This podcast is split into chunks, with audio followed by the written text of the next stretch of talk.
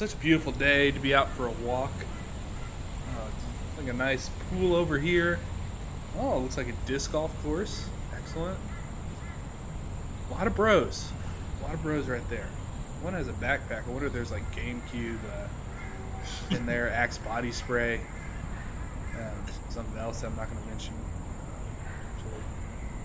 Uh, looks like they're all crushing monsters. That's great. That's great. I wonder if they uh, gonna go back to their crib and listen to Jack Johnson CDs later. Who knows? Who knows? Oh, well, they're all celebrating. Something happened. So, wait a second. Is that? Ah, the bro of all bros. It's Theme Park Stud. I think. Did he just get a hole in one? I gotta run over there. Theme Park Stud. Did you just hit that hole in one? Hell yeah, dude. What's up, man? How you doing, man? Is that, is that the best shot you've ever had? You like, you put that around like a, a forest of trees. I saw it go through like a ring of fire. Um, went in and out of a subway and a hole in one. That was a great shot, dude. You know, I tried. I tried. Fuck yeah. But I just want to one thing clear. I would not be drinking a monster, number one. Um, yeah, More again, of a Mudwater guy. yeah, caffeine in there is not good for ADHD individuals. Well, yeah. that's fantastic, dude. Well, I, I, that was a great shot. Are you like done? Was that the last hole? I didn't know if you had time for 69 questions. Nice. Um, hell yeah, I always got time for 69 questions, um, of course. I got you. All right, so the first question I have for you is who is Theme Park Stud? No, my name is Dan. Um, you know, I just, I just, uh, I'm a dude. I, I live in KC, Missouri. I've known Coaster Bro for, God, forever now, it feels like. 14 years, going on 15. What are you most known for in the community? Oh, I guess it would be, you know, being a co-host on Coaster Cuzzies, kind of taking it from a fan perspective, not really a enthusiast or a hobbyist. Um, but I think, yeah, most known for in the community, just kind of being a co-host on uh, Coaster Cuzzies. Um, again, coming from more of a fan perspective, really not, really not going to be a typical person in the community. I would say most of them are enthusiasts, where I'm kind of more of just uh, a guy who enjoys them from time to time, but isn't really as dedicated as most people in the community. I guess, put it that way How did you get into roller coasters in the first place? when I was younger, like my, my grandpa would take me to World of Fun, um, and then um, I went to uh, Sodar City when I was little. I also went to Cedar Point. Uh, so I've been to a few places that were kind of already out there, but really it didn't really hit till I started working at World of Fun in 2008. Um, because Chef Jeff, um, me and him went to high school together, and he was already working out there, so that's how I worked out there. And Coaster Bro happened to work at the same ride that year, and then fast forward two years later, we went on our first uh, bro coaster trip in 2010, and that's kind of when I really started doing it. And then I just kind of continued working in the theme park industry. So, So how did you become a part of Coaster Cousins? um, I mean, it's so ultimately like we were just kind of talking about the idea from what I remember, and uh, I remember we kind of came up with the name. We were gonna fly. as a trip in 2018. We were at the airport at 6 a.m. to fly to St. Louis to fly to Cincinnati to take a rental car up to Toronto. And early in the morning, we just kind of came up because Coaster Bro used to always say "cuzzies" all the time, or "What's up, cuz" or "cuzzy." Um, I was like, "Why do we call ourselves the Coaster Cuzzies?" Because we were like the Coaster Cronies, which just sounds kind of cringy. Um, to be like Coaster Cuzzies kind of sounds a little more kind of elegant, I guess, in a way. So ultimately, I was kind of there from the from the beginning, essentially, um, kind of a origin story type thing. So what are some of your hobbies outside of music parks? Um, quite a few. Um, obviously, I have ADHD, so I hyper focus on things, a ton of things. So my hobbies change frequently, but some of my ones that stick around. Um, I play soccer uh, right now, like twice a week. Big disc golfer, which we're going to be talking about later. Obviously, you guys just caught me in the middle of one of my rounds after that fantastic ace. One of the Um, best I've ever seen, actually. Yeah. I love to travel. Um, I'm going to some cool places year. Going to Ireland in the fall, which I'm looking forward to. Um, you know, obviously traveling on coaster trips in the past, um, and hopefully in the future. Um, you know, those are big hobbies. Just traveling in general, um, and then just um, and recent hobby is uh, mycology, which is uh, mushrooms and growing that, and the science behind that. So. Okay, so what's something you want to learn more about? So that's another that's a kind of a loaded question because, like I mentioned earlier, with ADHD and hyper focus on things, it just kind of depends on stuff. I kind of go through these phases. So right now, what I've been kind of really focused on is just really good habit building. So like really looking at the best way to do that. So I've been kind of implementing a lot of ways to increase good habits in my life. So that's kind of what I've been focused on right now. But in the future, really, I never know. It's not something that really is like on my list. It just kind of happens, and either I dive head deep in it and it sticks, or it just kind of I do it for a little bit and it kind of goes off. So, whoa, Mr. Bro, man, you need a duck. Hold up, four. Man, Oh my that's God. gonna hit you. That, I think I almost died there. That was pretty wild. Yeah, that's that shit's hard. Uh, You don't want to get hit with one of those. Yeah. You think we should uh, maybe go on a walk instead? Maybe get away from these flying discs? Yeah, we can do that. Awesome. There's a little trail over here. Let's head over there. Since I almost got hit in the head with a, a fucking disc, uh, when did you get into disc golf? I got into disc golf around during the height of COVID. It was kind of in the spring, you know, March, April of 2020. And uh, I had a friend I played soccer with, and he uh, he's been playing disc golf for many years. And he uh, told my friend Brandon and I, we, he took us out for the first time, and man, we sucked so bad. Uh, but it was just something that was fun, and I just really kind of stuck at it. Really got better, and and so I've been playing for what two and a half years, two years now, I guess I would say. And um, it's probably one of my probably my it's probably my favorite sport now that I play on a regular basis. Uh, Just because it's low, not as e- it's easy, it's cheap, it's not as taxing on your body. So I usually play at least once a week. Yeah. What's your uh, favorite thing about the sport? Um, it's kind of for me. It's it's just like uh, even though you could have a competition on it where you compete against your buddies or you could play in a tournament and stuff. I think the greatest thing, and this is this is golf in general too. It's it's such a it's a personal game. Um, you know, every time you go to a disc, you know, to a course, either disc golf or golf, you know, you can play that same course over and over again, but your score is always going to be different. So it's a mental game. It's it's always going to be different. It's always going to be challenging. There's always you're always going to need to improve on something. So to me, it's almost like meditation. I go out there, I really just focus on the shot I'm trying to throw, and it really kind of it's almost like outdoor therapy for me. That's that's probably my favorite thing about the sport.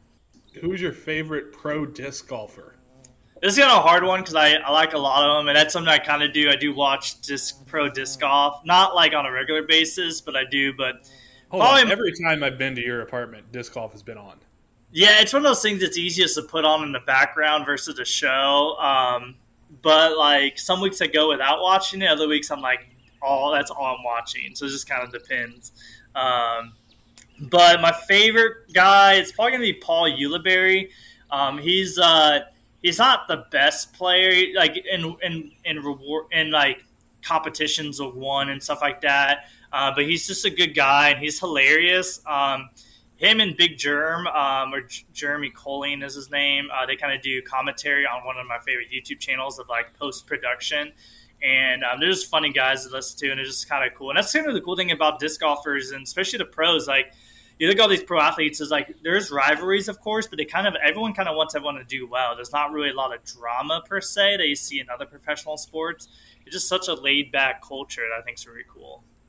But Paul Ulibarri, he's he's hilarious. He's funny. Check him out. What's your favorite course you've played?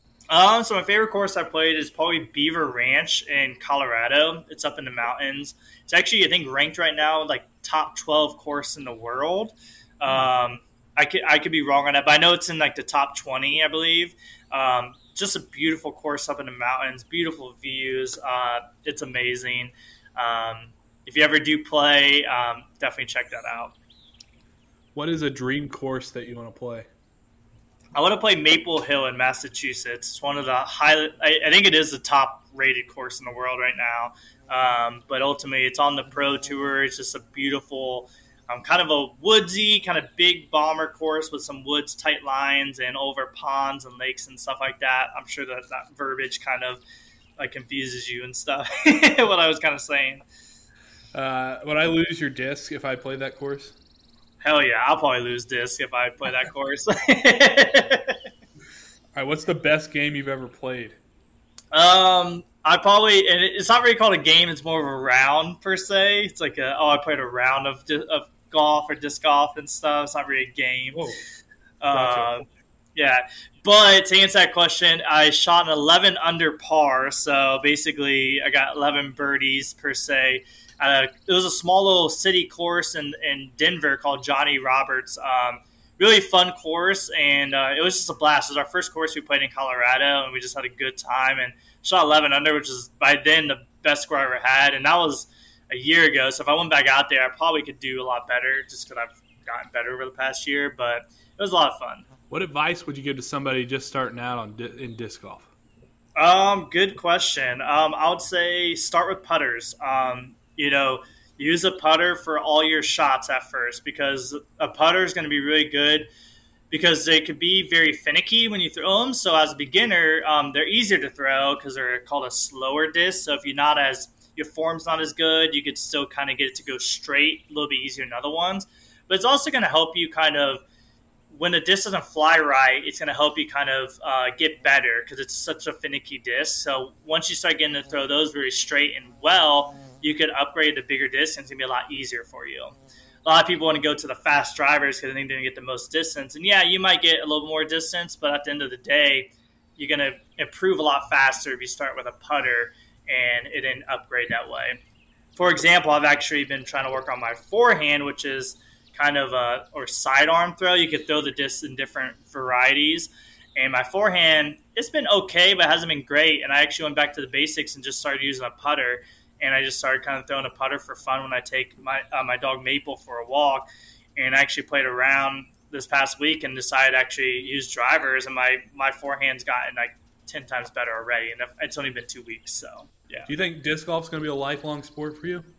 Hell yeah. Um, it's probably going to be. I, I kind of. I, I, was telling people this recently. Actually, I was like, it's definitely going to be that sport when I have to give up soccer. Again, I'm just going to get too old and just too bruised up and stuff. So, um, disc golf, you know, and the cool thing is they have tournaments that go on, and they have different divisions, and they have they have senior citizen divisions all the way up to 70 plus. So, like, it, it's definitely a lifetime sport.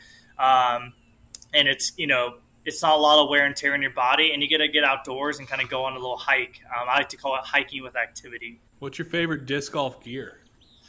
Uh, you know, obviously there's a ton of different gear they have to get. Obviously, discs are important. Uh, importance. That's probably my favorite gear. Um, there's a bunch of different manufacturers or companies of discs. I usually do Trilogy is the top ones I usually get. Um, which is three different brands is Dynamic Disc, Westside, and Latitude 64. So most of my discs are from those three brands. I do have a few from other brands as well, but they're kind of my top ones. Um, but the discs are fun because there's different varieties. You have some that are considered more stable to other ones that are not as stable and different speeds. Um, and obviously, there's a lot we could go into that. But for that, I think the discs are cool because all of them fly differently, and you could kind of – and you can kind of manipulate them to do certain things and shape shots, which is always a lot of fun. Oh shit! Um, Maple just let up. I, I just let go the leash. She's chasing after a squirrel. Like, let's go catch my dog real quick. Let's go get her. What are you doing? Did you get that squirrel? Good girl. Hey, is this your Maple? Is this your first dog? Um, it's not my first dog I had. I had another dog when I was growing up. Um, so her name was Molly. She was a pit um, basset hound mix. Um, she was a cute little dog. Uh, but Maple's been my first dog I've gotten um, since I've uh, been an adult and kind of on my own and stuff. Why, why'd you get a dog? Um, well, partly I've always been wanting one. I love dogs, of course, and um, and then uh, big reason was I started working from home, so I was like, well, might as well have some company when I'm around here, and so I looked at adoptions and got Maple. So you adopt you adopted Maple, is that right? How'd you yep. get her?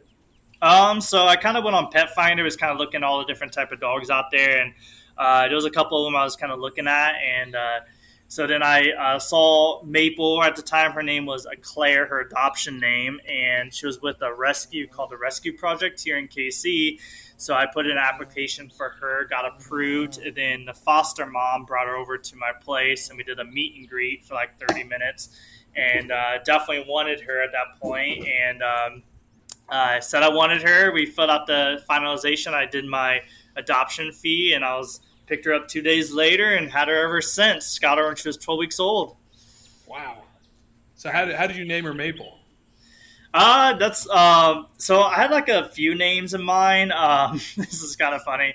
Uh, I like. I think it was like Lexi, Abby. Um, what was another one? Macy was one. Uh, I want to do like a Harry Potter name, but none of them really fit right. Like Luna would have been the best one, but I know like eight dogs named Luna, so I didn't want to just do that. I wanted something more unique. And then all those other names I mentioned, I had lifeguards that were named that, which is kind of weird. So I was like, no. So I had two different names in mind. It was Olive and Maple, and I did go with Olive initially for like a day, um, but I just didn't really love how it sounded off my tongue, and it just didn't fit her. And and then she's kind of so she's really dark fur, but she does have some like brown coloring in here, especially when the sun hits her. It almost looks like maple syrup, so that's why I ended up with Maple. Beautiful. What's Yeah. the cutest thing Maple does? Oh, the cutest thing she does. Um, so she is a cuddle bug. She loves to cuddle and snuggle, and like, so like at night she will just be like sometimes like she when we initially go to bed she goes in her kennel, but then I usually read, and then by the time I get done reading, she hops up on the bed and cuddles right up next to me. Or sometimes I fall asleep, but when I wake up, she's always just cuddled up right next to me. And then in the morning, you know, after I take her out and kind of go for a walk and do do kind of our thing, I like kind of chill on my couch about a couple minutes before I start work.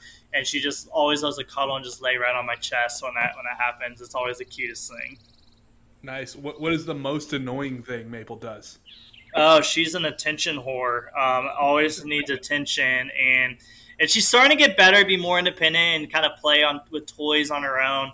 But the most annoying thing I'd say is when I'm working, and she and it's always when I sit at my desk. I could be sitting on the couch with my laptop, and it's fine. But if I'm at my desk, she'll come up and she'll just like jump up on me and start barking at me for me to play or do something. And I'm like, I can't play right now. So we've been we've been doing a lot of. Uh, she's been in the kennel a little bit in the crate uh, during work hours, so I get more work done sometime, which she's totally fine with. I I play with her. We go on a big walk in the morning, so she usually snoozes most of the day, anyways. So. What's your favorite memory with her so far? Six months. Oh, that's a tough question. Um, I don't know. We've we've had a lot of great memories. Um, man, that's tough. I don't. I would say. I don't know. Her interacting with other dogs, kind of seeing that, and like her playing with some, like you know, you and uh, and your wife came over with Hudson, and that was a fun time just seeing her interact, and uh, and that's always fun playing with her and stuff like that. But it's it's interesting. I, I kind of see her every day. I've, the only time I haven't seen her was when I went on a cruise because obviously I couldn't bring her with me. So we kind of have a good routine down what we do every day.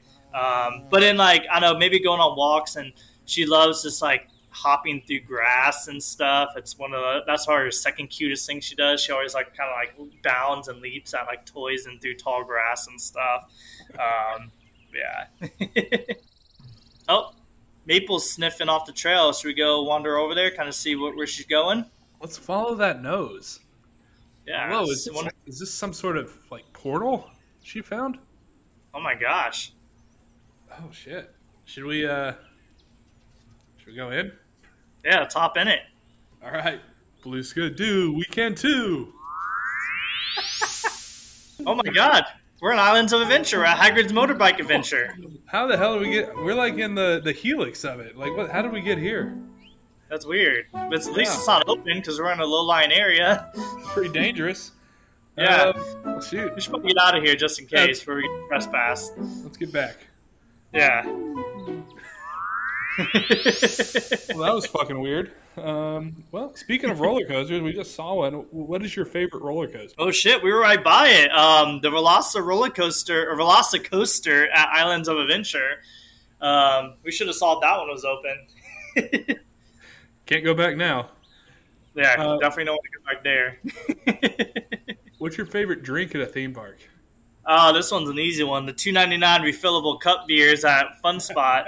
Initially nine ninety nine for the cup, but two ninety nine for refillable. But you never know with inflation, it might it might increase that. I don't know if they still offer it. Yeah. What's your favorite uh, theme park food? Uh, this one I, I and I was gonna look up before this, but I couldn't. I didn't have time to. But my favorite food of all time would probably be the Mickey's cream cheese filled pretzels at Disney World.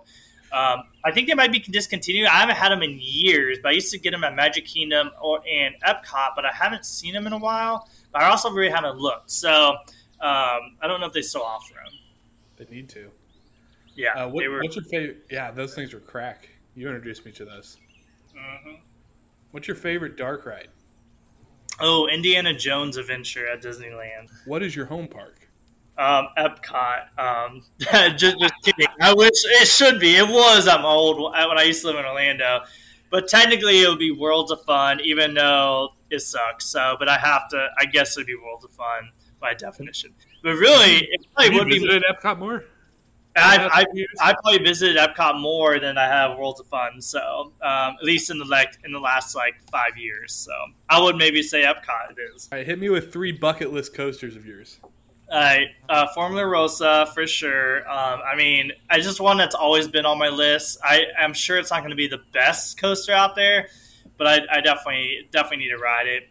I'm going to say Iron Gwazi. I mean, it's definitely going to be one of the best coasters out there, even though it might be overrated. There might be a lot of hype around it. I definitely want to ride it. And then one that you that you've been on that I've been wanting to go to, uh, and I really want to go back to this park too because this is an amazing park. Lightning Rod at Dollywood. God, I yeah. forgot you haven't ridden that. I know. So definitely want to want to get to that. And I just love Dollywood. I want to get back there. It's an awesome park. Hit me with three bucket list parks.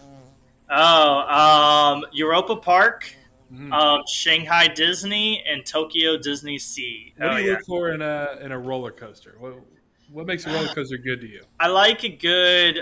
I want to say theming. I don't think theming's really big for me, but I I do kind of like kind of going on a little adventure. So maybe using natural theming, like kind of going through the woods a little bit, um, or really using the landscaping to their advantage.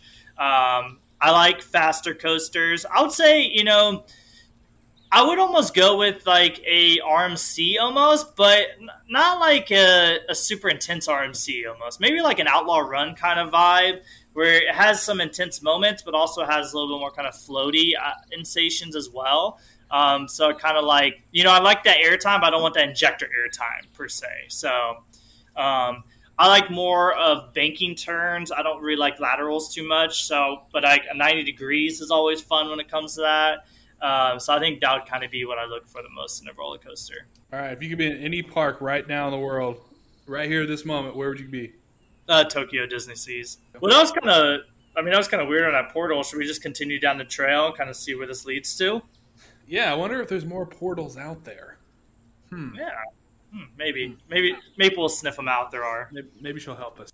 All right. So you've worked in theme parks for many years before you've uh, kind of taken your now remote job and living the good life. How long were you in theme parks? So theme parks uh, would be about 10 years. So it was like 2008 to 2018. And that's when I kind of uh, transferred over into like the municipal parks and recreation side. I was still kind of working in kind of like the fun environment of uh, aquatics and stuff for another four years at that point. And now I'm kind of completely out of the industry. Uh, but so I would say 10 years in direct theme park, but then still kind of another four years of indirectly with the with the industry. So what parks have you worked at and like what kind of roles were you working? Uh, so my first park I worked at was World of Fun. Um, I was a ride operator. I worked my way up as a lead, assistant lead, lead, assistant area supervisor. I was an area supervisor for like two weeks, and I got promoted to the senior supervisor ride, which that role doesn't really exist anymore. It's kind of like a, uh, which now is more like a seasonal manager type role. Um, at the time, there was only just one of like a super, senior supervisor. Kind of did like, uh, um, like I don't know, ma- like manager role, MOD type responsibilities of the park and make sure staffing and ran breaks for the supervisors. Um, during that time that year, I actually went and worked at Valley Fair for a week. They needed um, they needed uh, extra staff when they were still open full time, but a lot of their staff went back to school. So actually, they bust a lot of the World of Fun employees up there, and I was actually able to work at um, Steel Vengeance, their um, impulse coaster, um, which was really fun. So I was just a ride operator there. But I got um, what's that ride called? Not Steel Vengeance. Oh my god, what's it? That, oh, that, whoa, that's way off. Oh my gosh, gosh, what is it? Steel Venom. Steel Venom. That's it. Yeah, I, I was close with the VE. Like, yeah, Steel Venom. Oh my god. Yeah, definitely not Steel Vengeance. Um, uh, God, that would suck. Uh, if I worked there. Uh, yeah, uh, but no, Steel Venom uh, worked there. That was a lot of fun, it, and that was just for a week, so I just kind of count it. But then um, at the end of 2012, early 2013, I actually moved down to Florida. Worked at Legoland, Florida, as a um, an area lead there for a year, and I got promoted to uh, an attraction supervisor for a few months. Um, ultimately there I kind of worked in their uh, attractions department and also ran their orientation and kind of did a lot of their onboarding and training side of things, which is a lot of fun to kind of get into. And then I quit that job because I got a position at a Universal Orlando at Islands of Adventure. I was the attraction supervisor at Spider Man for about a year and a half. And then I also was attraction supervisor at One Fish, Two Fish, um, Carousel, and If I Ran the Zoo. And then during that time, I then trans- I was also during that time worked as an HHN supervisor uh, two years in a row, kind of uh, doing the seasonal event there. And then after that, I actually went over to Volcano Bay and was an aquatic supervisor in Grand Open that park, uh, which was a fantastic experience that I um, loved so much and really enjoyed. And didn't you technically close uh, Wet and Wild? Yeah, I technically closed Wet and Wild when I first transferred over there. That's cool. Yeah, it was a lot of fun. Uh, what was what was your favorite of those jobs that you had at the park?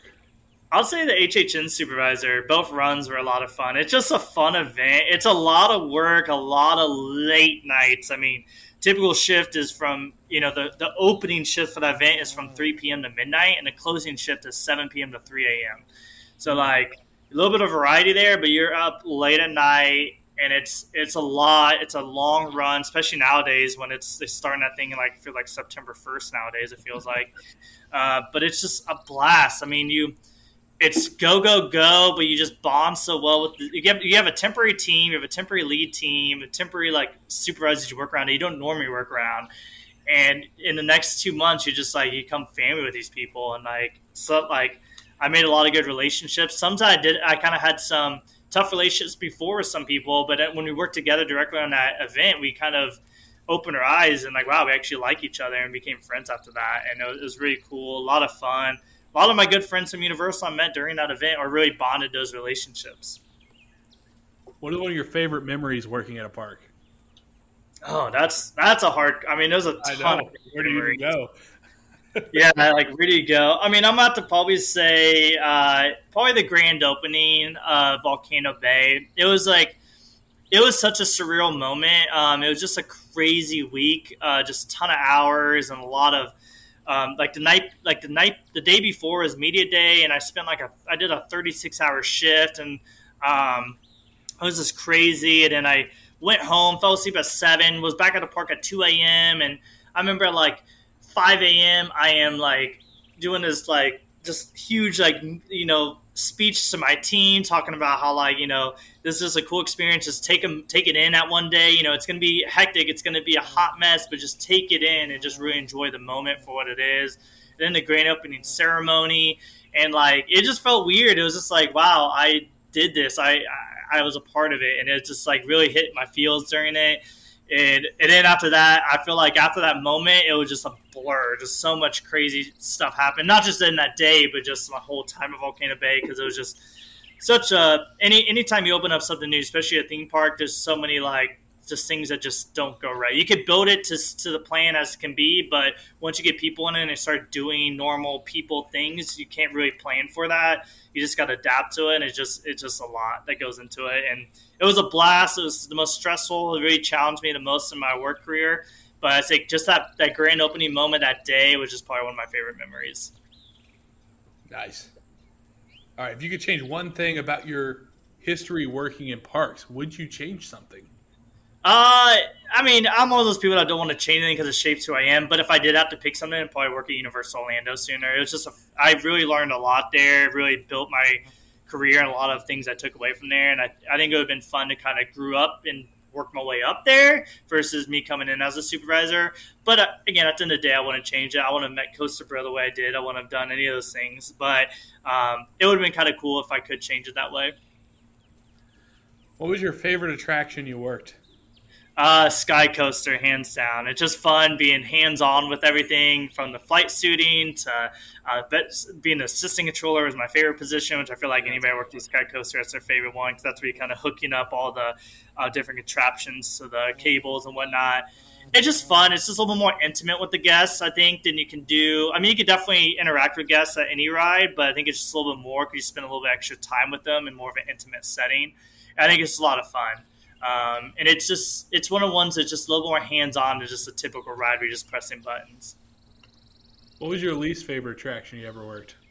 Uh, probably the Cyclone Sam's Cloud Poofer 2000. That thing was just a vomit machine, and it just it it just was a it's just a pain to operate. It's like you had to walk around, check so many seats, and then you have to like hold buttons down the whole ride, or or have your foot on like a um, like a foot pedal to keep it going. Because ultimately, if like the door open or someone rides in the ride vehicle, you let go of that. Um, which honestly kind of is messed up. They should have some kind of like system, like a laser system that kind of does it, almost something that Steel, Steel Venom has, where it's like a light curtain. So if anything crosses that light curtain, it'll shut down the ride. Um, but it was just like it was a pain to operate. People vomit all the time. It just wasn't my favorite one to work. I love the ride for what it is. I enjoy riding it. I think it's really cool. Uh, flat ride slash dark ride. Sorry, not dark ride, but it made it into dark ride with the theming. Um, but I think it's really cool. Just operating it sucks.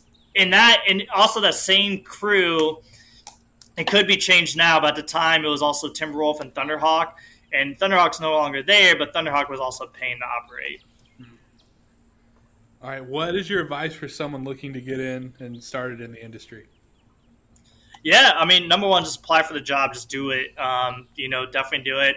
Um, but when you do that, you know, obviously you guys are enthusiasts and stuff, so most of you are probably going to work in rides and stuff. But sometimes rides might not be the, the best fit for you. So find a department where you're going to have the most fun in. That could be games, that could be food and beverage, that could be in aquatics and stuff. I think if I could do it all over again, I would almost start. I'll probably be a lifeguard. I'll probably want to do rides. You know, I enjoyed rides; it was a lot of fun. But I think I would have had a lot more fun being a lifeguard and I would have been in attractions. Now, would I change? Would I change that knowing what I know now? No. But if I could go back, I would definitely be a lifeguard. Uh, but there's so many cool things to do there. Even like guest services, entrance ops. Um, I want to you know, maybe security. I don't think I want to do security personally, but that could be some. Just find something that's going to really fit your personality the most and you're gonna enjoy it the most. I think you get the most out of it. What's your advice for someone looking to climb up in the theme park ladder? Yeah, number one, be patient. Um, there's not a lot, you know, theme parks don't make a ton of money, so therefore, there's usually not a lot of higher up positions that are going to pay super well. So a lot of full time positions. If you're working at a seasonal park, or if it's a full time park, you're probably going to be in that, that frontline role for a long time. You might get an hourly leadership, stuff like that. But get into that management level, it's going to take some time and effort. So be patient, number one. It's easy to get frustrated if you're not moving up as fast. I've been there, I've done that. Uh, but number two, come advice is just pick up extra shifts and volunteer to do the crappy tasks like cleaning and stuff like that um, without being asked to do that. And I know some days you're not going to want to do that you know, everyone kind of goes through those phases and stuff. But by doing that already, you're just going to stand above people already. Your supervisors will notice eventually, and that's going to help you kind of um, get promoted faster when you're kind of already volunteering and doing that, taking that extra initiative. Would you go back to working at a theme park? Um, at this point in my life, probably not. Um, it's just something that with my lifestyle, I like the remote life or more that um, Monday through Friday kind of uh, life. One thing I do miss, I miss kind of the, um, I guess, randomness or I won't say chaos, but more randomness that a theme park offers. But I think there's other industries and jobs that could offer me that same thing. Now, maybe one day as a retired job, as a super part time role, I think it'd always be fun to work in park services. I know that sounds really kind of weird, but um, I always said, you know, as an older person, A, I'm not going to be, I don't really want to be a lifeguard, you know, jumping around. Maybe like maybe if I still have some, if I'm in well shape, but really just walking around the park, sweeping, and I don't know, maybe cleaning a few like and there. I don't really want to do that, but if I had to, but I think that'd be a fun job because then you could interact with the guests, um, which I think is if if more theme parks really, and I think Disney does a great job of this. Their um, their custodial team kind of does the designs and kind of do that. But I think if all parks kind of did that, where they had more of a customer service focus on the park services job versus just hiring people that would fill that role, I think just their customer service rates would go up even higher. And I think that would just be a fun one to get, walk around and interact with guests. What was uh? I think I think Maple. She's on a trail. I think. Oh. Is this another portal she's finding? I don't know. Looks like there's one around this corner. Let's go check it out. Let's do it. Blue Scoot do. We can too oh crap, we're in Diagon Alley at Universal Florida and it's open. Hell yes, this is a great portal, Maple. Good work. I don't know if you can be in here, but fuck it, let's just let's bring you in. that she's a service animal for the day. So let's like keep a hush hush. Well, shit. Um, since we're in Diagon Alley, how about we go to Leaky Cauldron and get a, get a drink or something? That'd be nice. I got a tea there that I really like. Let's, uh... Yeah. Oh, there's no line. order- This is this is great. There's no line at all. You want you want to order first? Yeah, I'm gonna get the Wizarding Brew uh, beer that they have there. It's uh, pretty delicious. Nice. I'm getting the uh, the Peachtree fizzing tea. Uh, went a little hard last night, so uh, I need a little tea to wake my ass up. Well, uh, you're a big Harry Potter nerd. What what is your your house? Uh, I'll say technically I'm in Gryffindor. I, I've taken the quiz so many times. I usually go back and forth between Gryff- Gryffindor and Ravenclaw, but I feel like my um, my personality traits fit Gryffindor a little bit better. What's your Patronus? my Patronus is a pheasant. That's terrible. Why are you so crazy about Harry Potter? Um, so I mean, I started reading Harry Potter when I was in fifth grade, and it was, you know, growing up. I mean, so I mentioned earlier I have ADHD, um, but I didn't. I I was I've always been un- undiagnosed ADHD to recently. So as a kid, school and um, was always kind of a tough time for me. My grades always suffered, and I just wasn't really. Um, I just couldn't focus, and reading was very hard. Like my mom, and at my elementary school, I had to. We had something called Accelerator Reader, where we had to read so many books, and we had to take a quiz on it, like through a, like a on the computer, which is actually kind of cool. Now thinking back on it for the technology back then, and you had to like get so many points per quarter in order to get a good grade in reading. Um, well, I always struggled at getting points because I never found um, I never found uh, books that I really enjoyed. It wasn't until Harry Potter that I really fell in love with reading and really enjoyed books. Unfortunately, I went to a Lutheran private school. They wouldn't allow those books because it was witchcraft and stuff. Even though we had Lord of the Rings and a bunch of we had we had Huckleberry Finn and Tom Sawyer on there, which is dropping um, you know in bombs in there. But we couldn't do Harry Potter. But we still read the books, and I made a lot of good friends that way. And it's kind of how I just fell in love with reading. So that's why I really love Harry Potter. It just kind of opened that that possibility, that whole world into reading for me. It's a shame you couldn't take those tests with Harry Potter because I remember those being like uh, like a whole semester of points if you passed the test.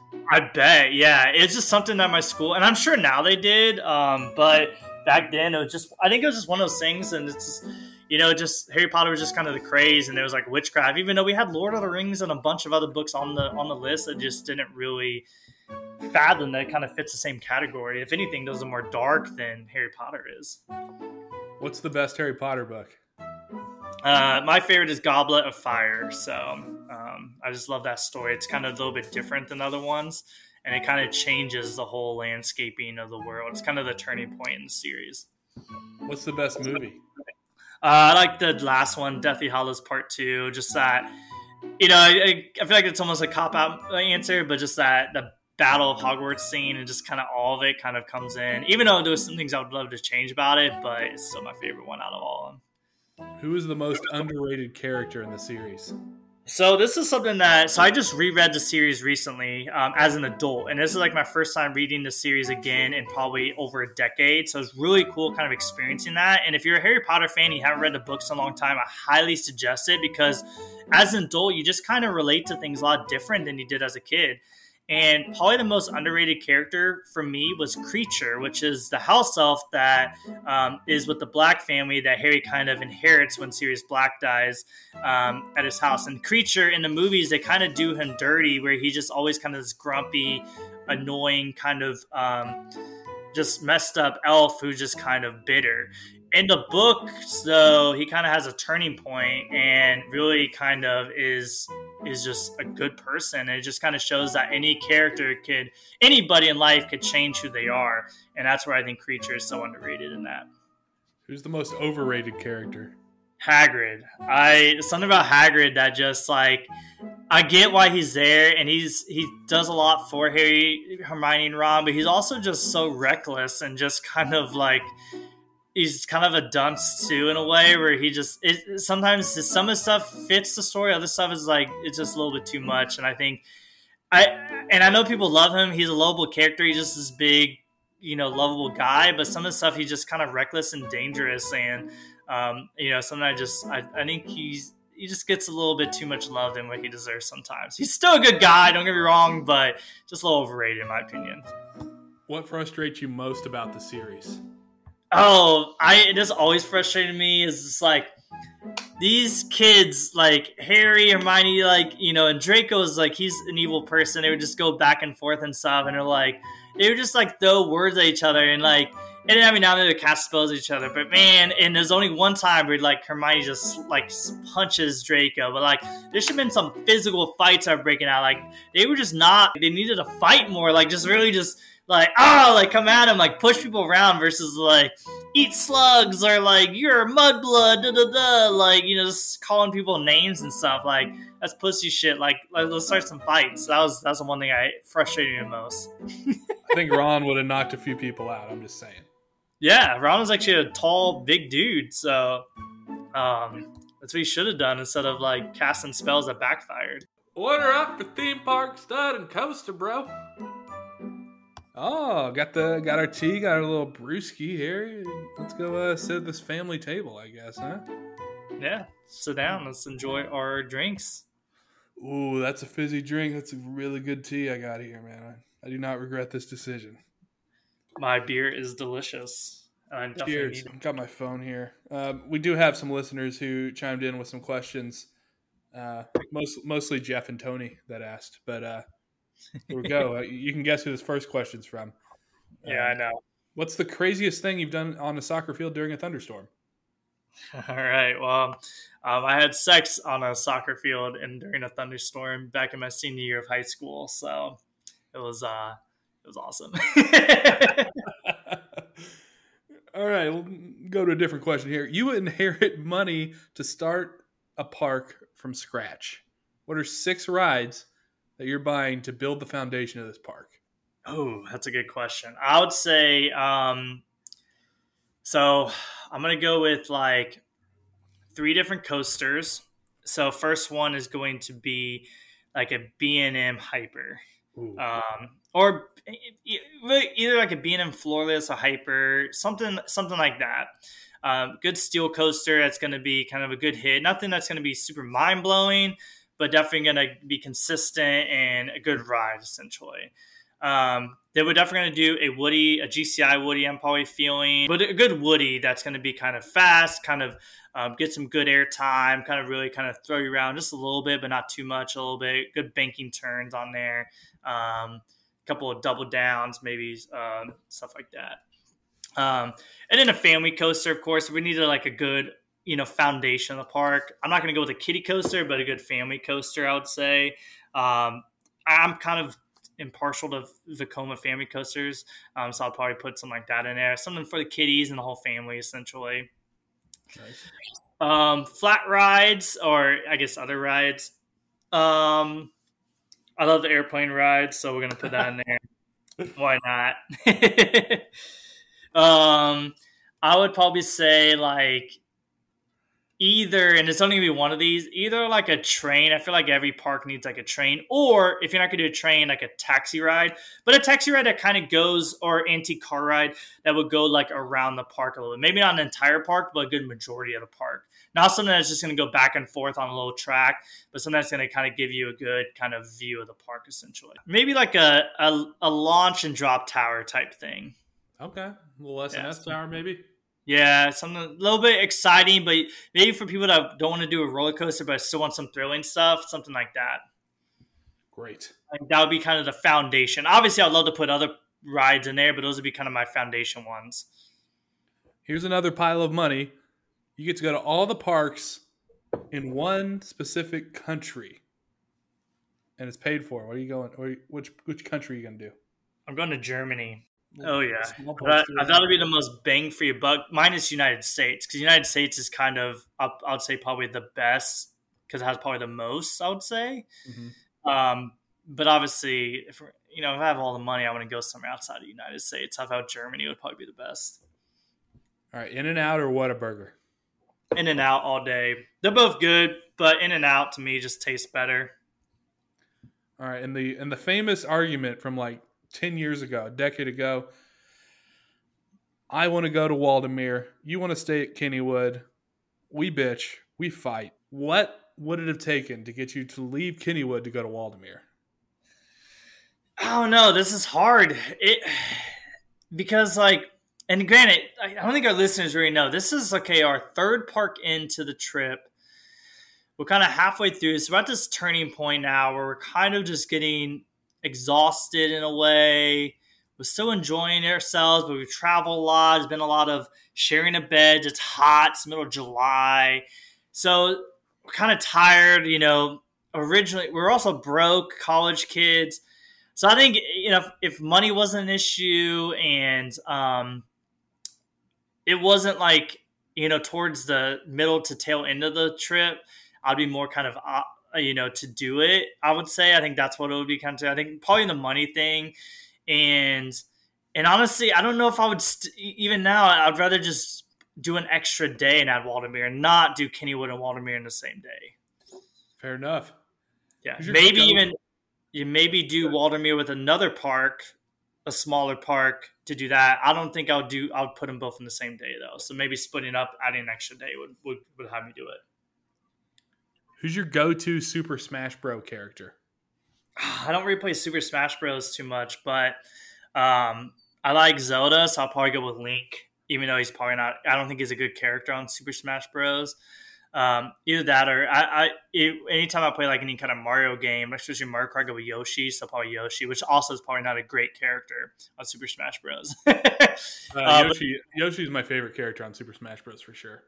Uh, is he good though? I just don't. I don't. I haven't. I don't ever replay Super Smash Bros. It's one of those games. You know, I know it's a yeah. good game. I just never really got into it as much. If you know how to use Yoshi, he's good. So you got to be jumping the whole time and dropping your ass on people, and he's pretty fantastic. What are you buying from the ice cream truck? it's it kind of depends on my mood. Um, I'll tell you if I had to pick some. I'm definitely more of an ice. I like popsicles too, but I think I'm more of an ice cream person. Um, so probably like like a Nestle's, like the, the cones with the chocolate, like with the kind of the vanilla ice cream, but with the chocolate and, and nuts kind of like molded on the top. You know what I'm talking about? The drumsticks. That's what they are. Mm, drumsticks. There you go.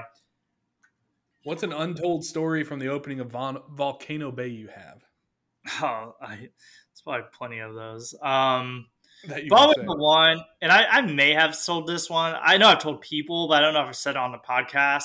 Uh, but it was probably the night before media day. Um, where I was, it's kind of turned into like a 36 hour shift. Origin wasn't planner. So we kind of came in the day before and we didn't know what time we are going to leave. There was some departments that were getting, uh, they got hotel rooms to kind of stay the night so they could be up there early in the morning. Well, we kind of turned into just working the entire night. And it was around like two or three o'clock in the morning. Um, it was like um, our senior manager named Bob, um, uh, my other coworker um, Cody and my other coworker Ty, which I believe Ty and Bob still work at the park. I don't know if they still work at Volcano Bay. I know Bob doesn't. I think Ty just she actually just got promoted and left Volcano Bay. She's now in Parks uh, Services on the team.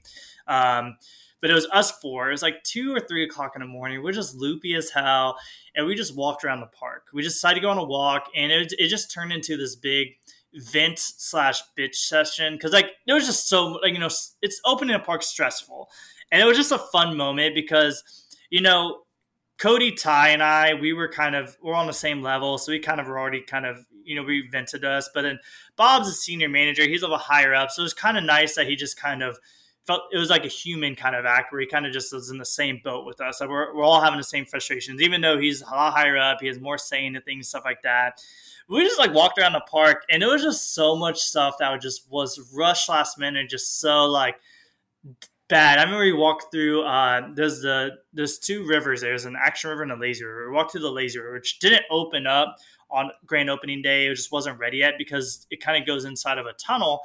And we walked in there at night, and it was just like it was just water bottles hanging. It looked like a haunted house.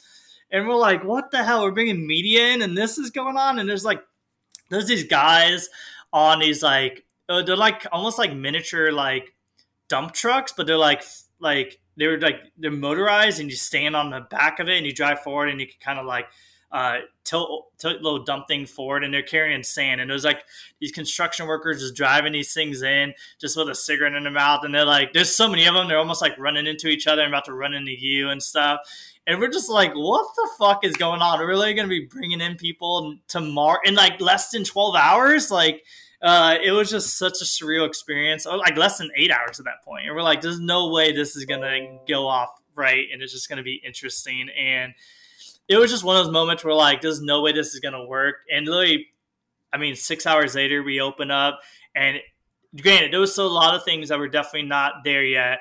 Um, oh, at one point, like I, I say, a couple hours later, probably about two hours before we're to open up to media um, we had a quick meeting for everybody, and like one of our instruction was just go around the park and anything that shouldn't be out there, just chuck it behind a fence where it's hidden. It was the weirdest thing. It's like I, it's like I don't care if it's supposed to be there, just get rid of it because it's not supposed to be there anymore. And we're just like throwing shit where it's not supposed to be. It was hilarious. Um, I was just like, it was almost like you're supposed to clean your room, your mom's gonna be home, and you didn't, and you had to hide shit last minute. It was almost like that feeling, but like in a theme park for media to come in and check out. And so it was just like, what the hell is going on? But it was also just like, you know, fuck it, why not? So it was just, it was, it was fun. It was, it was a weird moment that just kind of bonded everybody together. Oh shit. Um, you know, we probably we've been hanging out here a little bit, you know, drinking our beers and your tea. This portal might close, and that's going to be a really expensive trip for us to get back to Kansas City. So maybe we should go back in the portal real quick and get back to the trail since we don't have a car at the park or really anything. All right, quick, we got to chug. All right. Excellent. Back to the portal. Here we go. Let's go, Maple. She's all tired out. all right, we're back on the trail. Anyway, um, what, what's the best restaurant you've ever eaten at? Oh, that's hard. Like, I don't think I have a best restaurant I've ever eaten at because I like. It depends on what like like what kind of meals I'm craving at the time. But I would say some of my favorite restaurants I've I've eaten at. Um, like I really like Chinese food, so Bo Ling's in KC is really good. Um, I was on a cruise recently, and we had the Chops Grill, and that was delicious. I mean, I don't know if that really counts because you can't really just go there on a normal day and stuff. But um, I don't know. I just I don't really have a favorite of all time. Like it's just kind of like what I'm craving essentially. So can't really answer that question super well. What's the best dessert? Uh, cheesecake. I love cheesecake, and it's one of those ones that like I definitely can't eat a lot, like or every day. So I definitely it's one of those ones I definitely eat sparingly, and when I do, it's just like oh, I love it. Like it's so worth it every time. What's your favorite dish to cook? Um, it's something I want to get better at is cooking. Um, so uh, it's definitely not the best dish I could cook yet, but it's something I want to try and I, I'm getting better at. But uh, a nice stir fry, like with some vegetables and some, maybe some kind of meat, either chicken or even if I want to go kind of plant based, might do tofu in there. You can kind of do a lot of different things with it, which is fun. But something I just really haven't mastered yet, and I want to really get better at. What's a theme park you are not in a hurry to get back to? Darien Lake. What's a cause that's close to your heart? Um, I'll probably say like give kids a world or make a wish. You know, when I worked at Universal, um, and even Legoland too, I was able to kind of experience, you know, them firsthand when they came to the park and stuff. So it was really cool interacting with those groups and the kids, most importantly, um, during that time. So that was really cool. So I think it's always been kind of fun to kind of do that. What's an activity you wish you were talented enough to do? God, I wish I could be a backup dancer for like a music video or concert and stuff. Like I love to dance, but like it's always been I'll say like a, a hopeless dream. I could just be like a backup dancer at a concert or like a live performance or something like that. If Dua Lipa is listening, hit him up. Hit me up. I I got white boy syndrome, but I, I'll try my best. What's a guilty pleasure of yours? Uh, I love watching rom com shows and movies. Um, they're just great. I don't know what it is. Like I just love them. Kind of gets they're funny. I get in my feels a little bit. It's just it's great. What's your favorite theme park memory?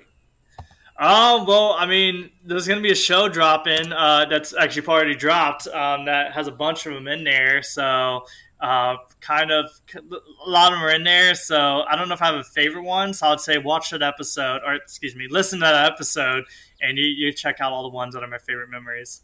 Well, that was a great trail that we walked on. Yeah. Are you uh, you taking off? Yeah, I probably got to get get off soon. Um, you know, I got to take Maple home. She's getting tired. She's she's falling asleep right now as we speak. Well, uh, we I had three more questions for you. Sounds good. All right, you've died, and you've gone to heaven.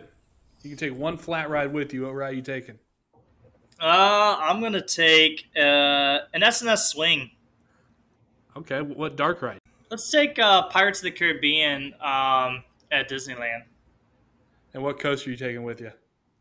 The Beast at night. Ooh, very nice. Yeah.